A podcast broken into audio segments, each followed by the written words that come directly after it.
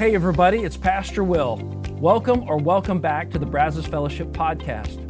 Thank you for listening today. And at the end of this episode, please take a moment to subscribe to this podcast if you aren't already. But more importantly, I hope the following presentation inspires you to take the next step in your faith journey. Enjoy. All right. All right. Good morning, everybody. It is great to see you guys. Thank you so much for being here as we wrap up this series we've been in for several weeks, pretty much all of 2022. Um, but uh, we're so glad that you are a part of that. And I hope that this has been a helpful journey for you. We're going to kind of bring that together this morning. Now, as I recap, uh, I want to give a couple of definitions of a few terms and just to kind of recap some of the big ideas that we covered over the last several weeks. I, I know that I probably probably don't really need to do that for you because nobody here missed one of my sermons, I'm pretty sure. Um, yeah, you guys laughed just like the first service. Anyway, yeah, no, I get that. And that's why I do this. I want you guys to be able to be sort of caught up. And if this is your first time, we're so glad you are here. But we've been in a series entitled The Three Enemies of Your Soul, where we began by looking at the Gospel of John, chapter 8, where uh, Jesus really begins to unpack this idea that we are all in a war, right? That whether you're uh, aware of it or not, whether you're a Christian or not, whether you're a follower of Jesus or not, you are in this war. And Jesus makes it really clear it's not a physical war, it's a spiritual war.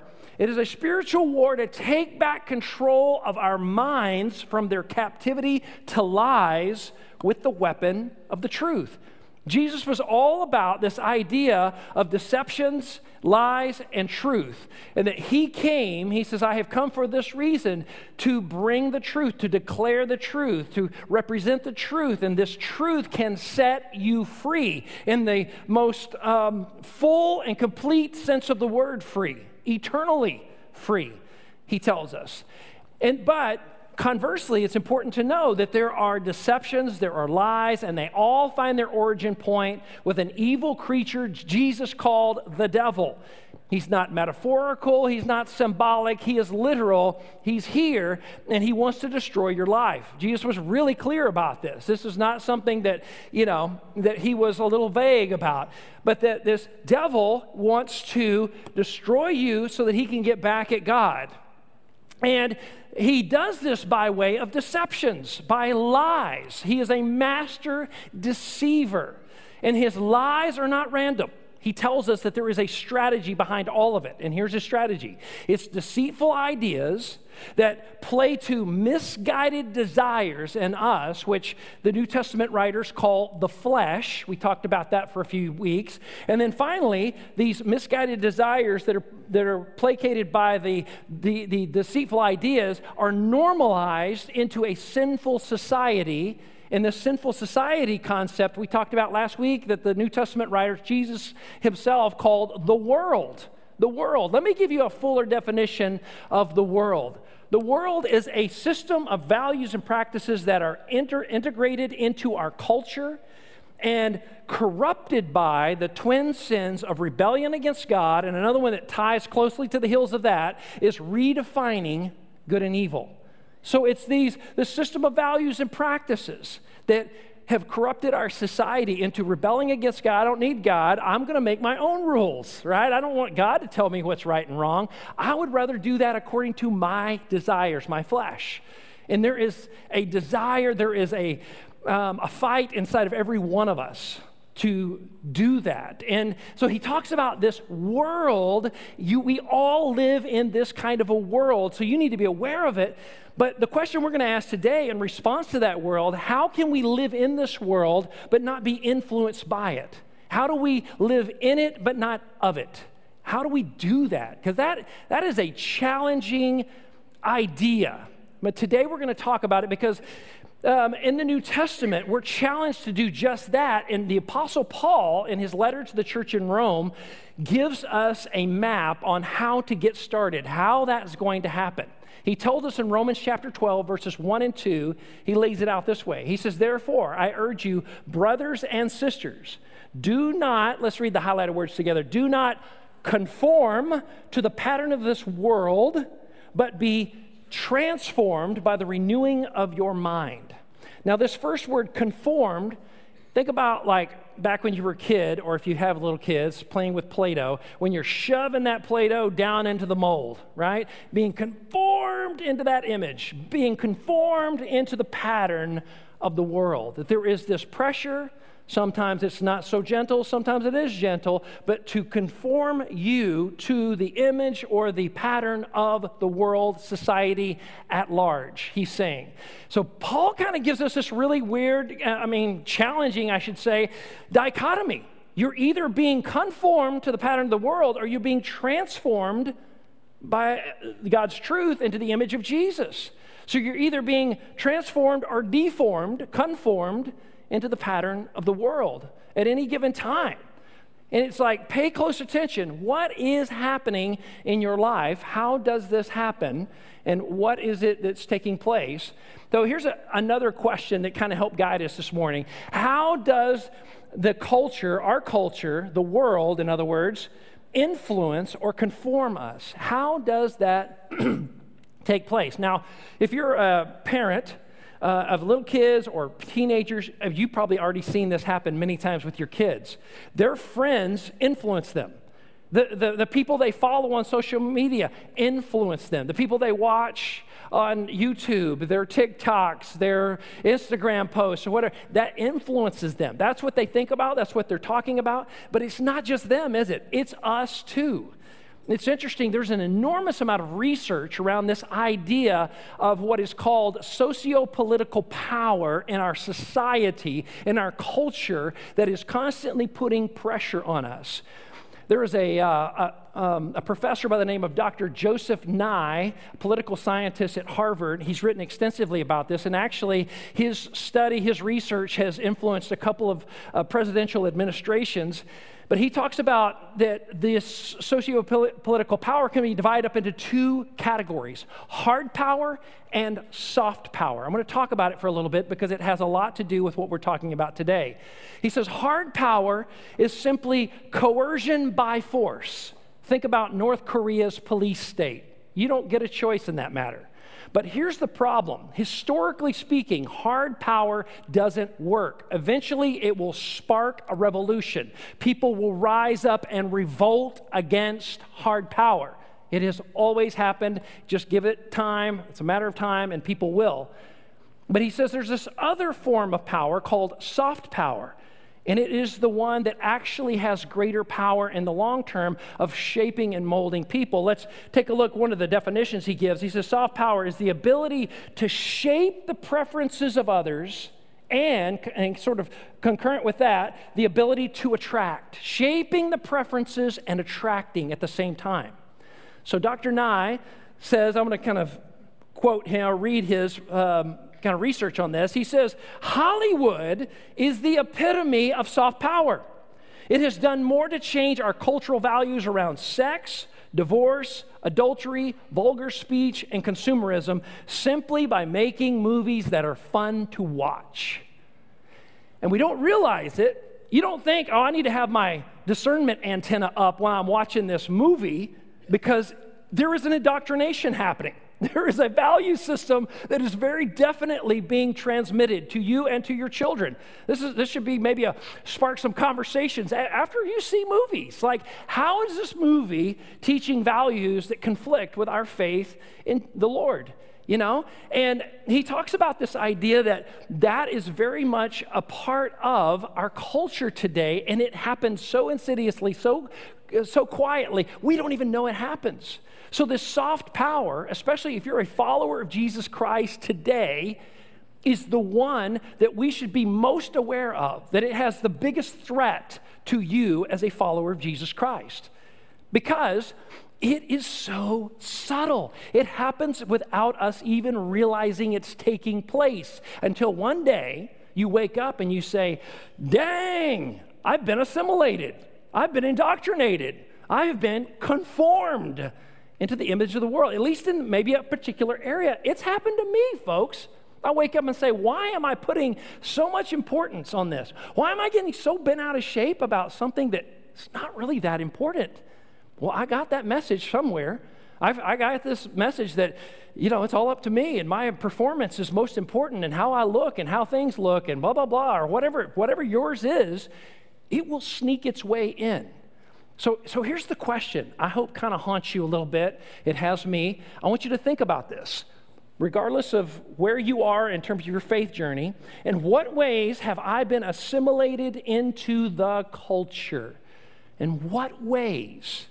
If you're a follower of Jesus Christ, I would maybe make it even more specific, sort of take it a next step. It would be a question something like this Where do you feel the greatest friction inside of you over following Jesus Christ in the world today?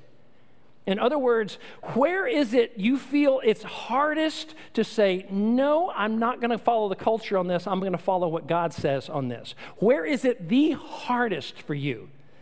And even to take it a next step further, I think it's important to ask the question what or who has become the authority that you are defaulting to in that area rather than Jesus?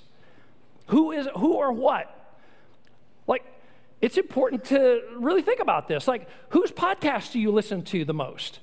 Whose YouTube do you turn to? Whose writings, whose blog posts, who, who, there's somebody that we look to, somebody, an influencer of some type that we look to, and they aren't all bad. I'm just saying that they influence us.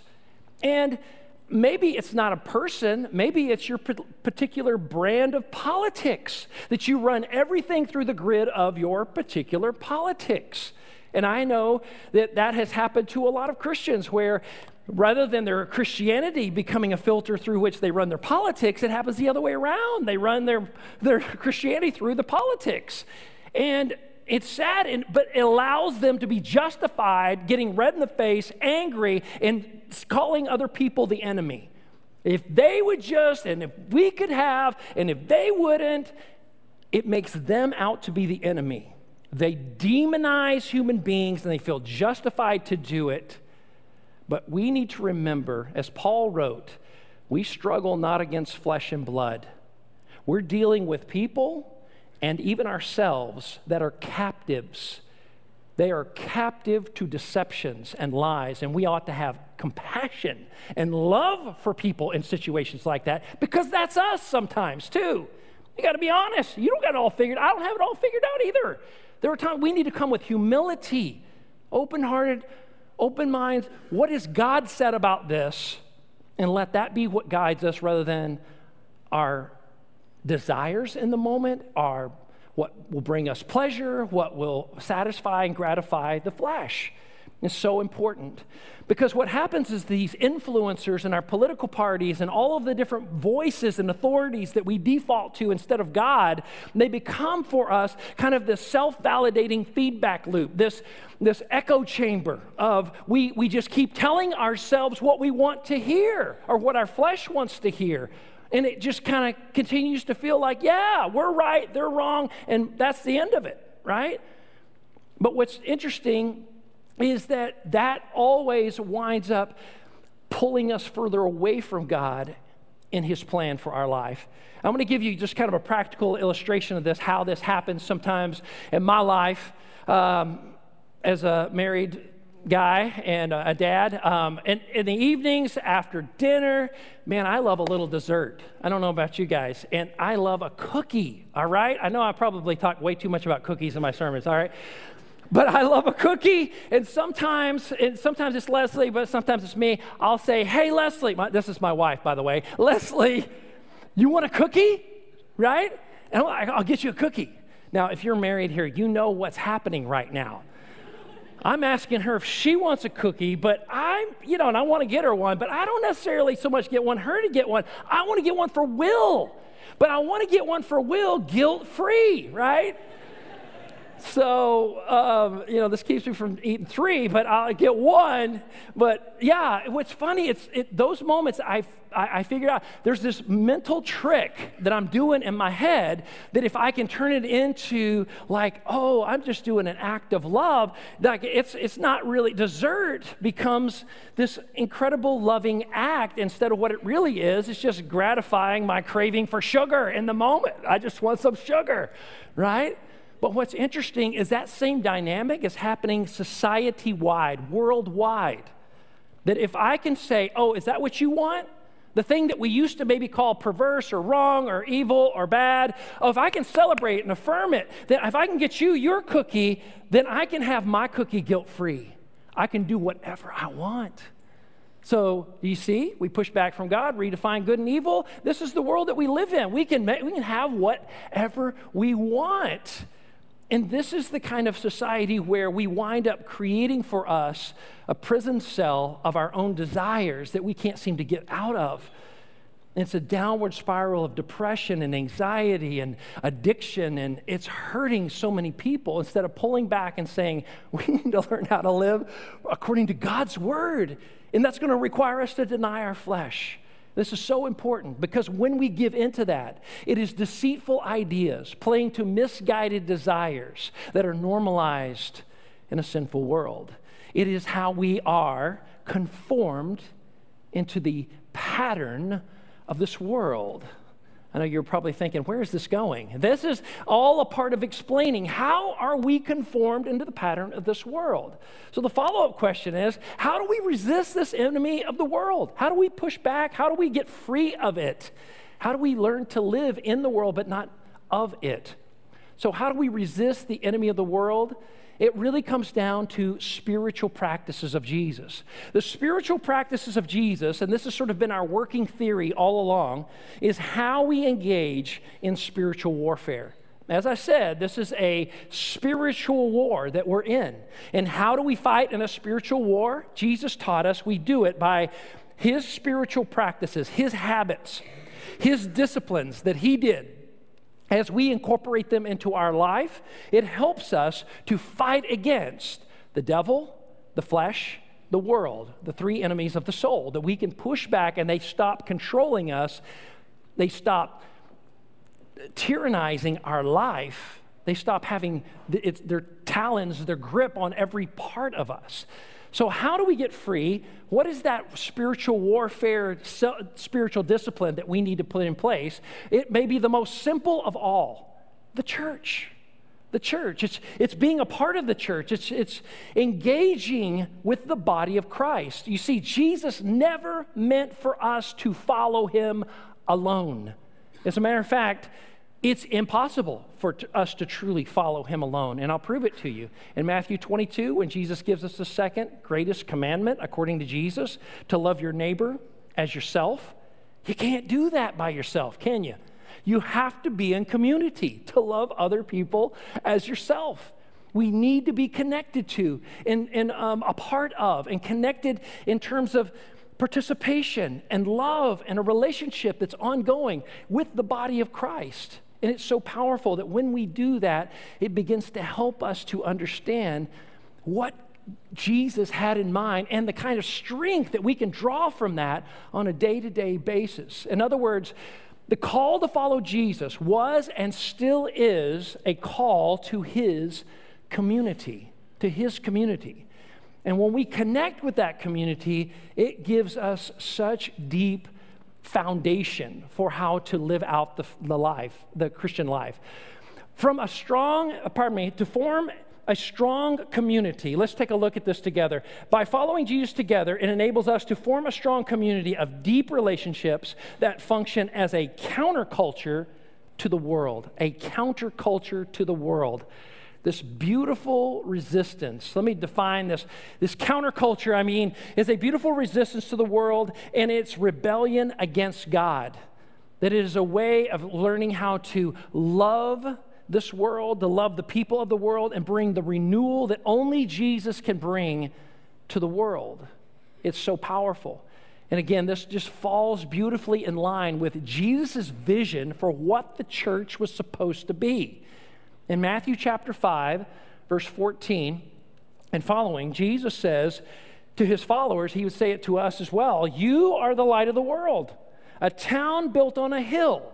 Like you're this community that's up on a hill where everybody can see. And if even just one person lights a candle, puts a light in the window, it can be seen from miles and miles away. It makes a huge difference in a dark world.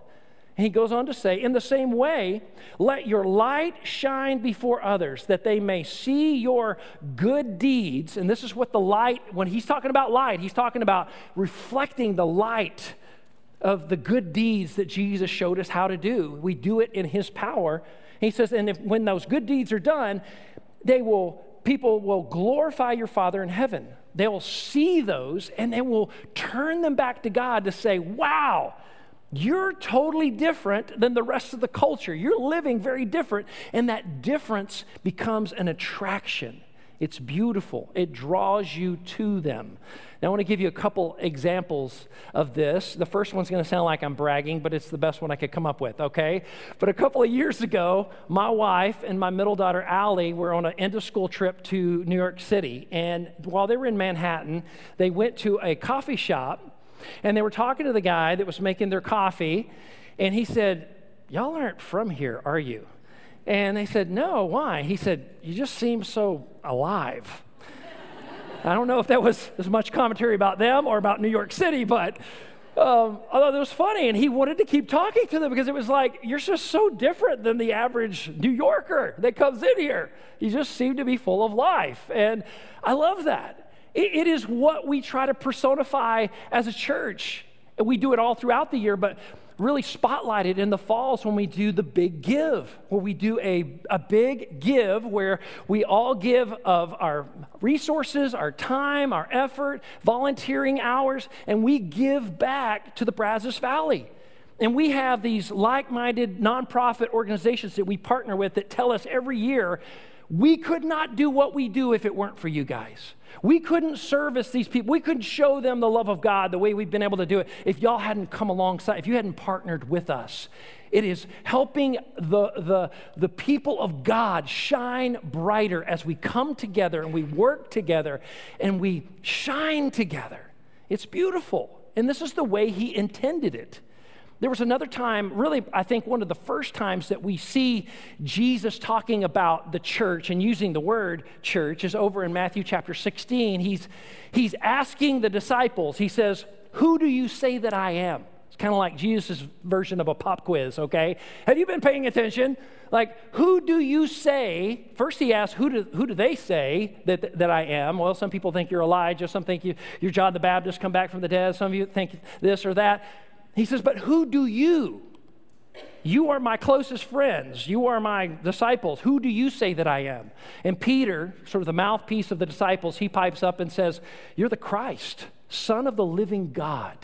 And Jesus says, And I tell you, you are Peter, and on this rock I will build my, let's say it together, my church, a word that means called out ones and the gates of hell shall not prevail against it. Now, there is some debate or kind of like uh, some conversation among Greek scholars about this little phrase, prevail against it, that it could be translated and probably should be withstand it. Because you think about gates are a defensive weapon. They're not offensive. Gates don't move forward, they stay in the same place, right? Gates are made to keep out keep out the enemy, right? And he says that my church will continue to advance and move forward, and the gates of hell will not be able to withstand the movement forward, the advancement, the victory that's going to come through my church and my people will continue to shine forth in a world that needs so desperately to see the light of God. And he, they look for it in you and me, and it's powerful when we really take that seriously and we need each other to link arms, the church, the Greek word is ekklesia, the called out ones. The church is not a community of comfort, but a, ch- but a community of calling, that we've been called to something. We've been, we've been called to commitment. We've been called to engage. We've been called to stand up. We've been called to shine, not to remain passive and in the shadows, but to stand up.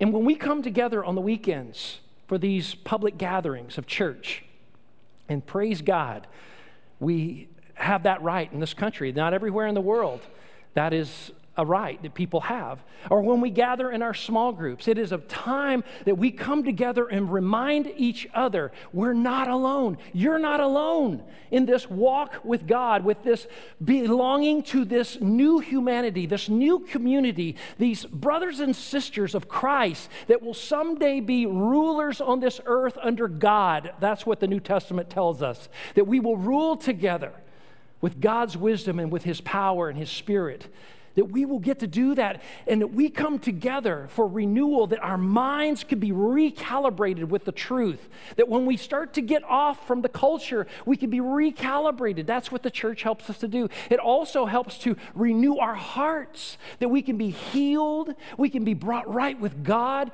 we can be forgiven, we can learn to forgive. The things that are impossible without God become possible within the community that Jesus says, where two or more are gathered in my name, there I am in the midst. Not to say that Jesus is not with his people when you're not at church, but there is a power, there's a synergy, spiritually speaking, that happens when we come together. Jesus was clear about that.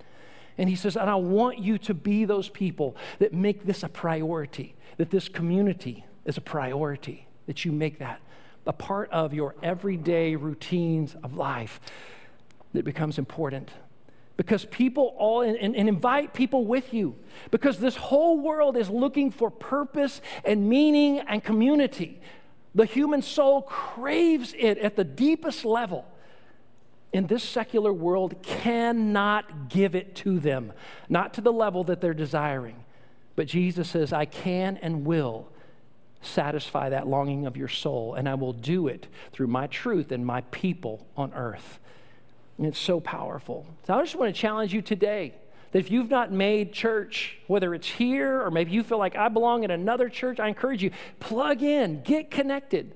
If you're considering plugging in, getting connected here at Brazos Fellowship, or what we call finding your place, and it's been hard maybe for you to find your place. It's like, I'm not sure how to find my place. Let me give you just a little micro step, okay?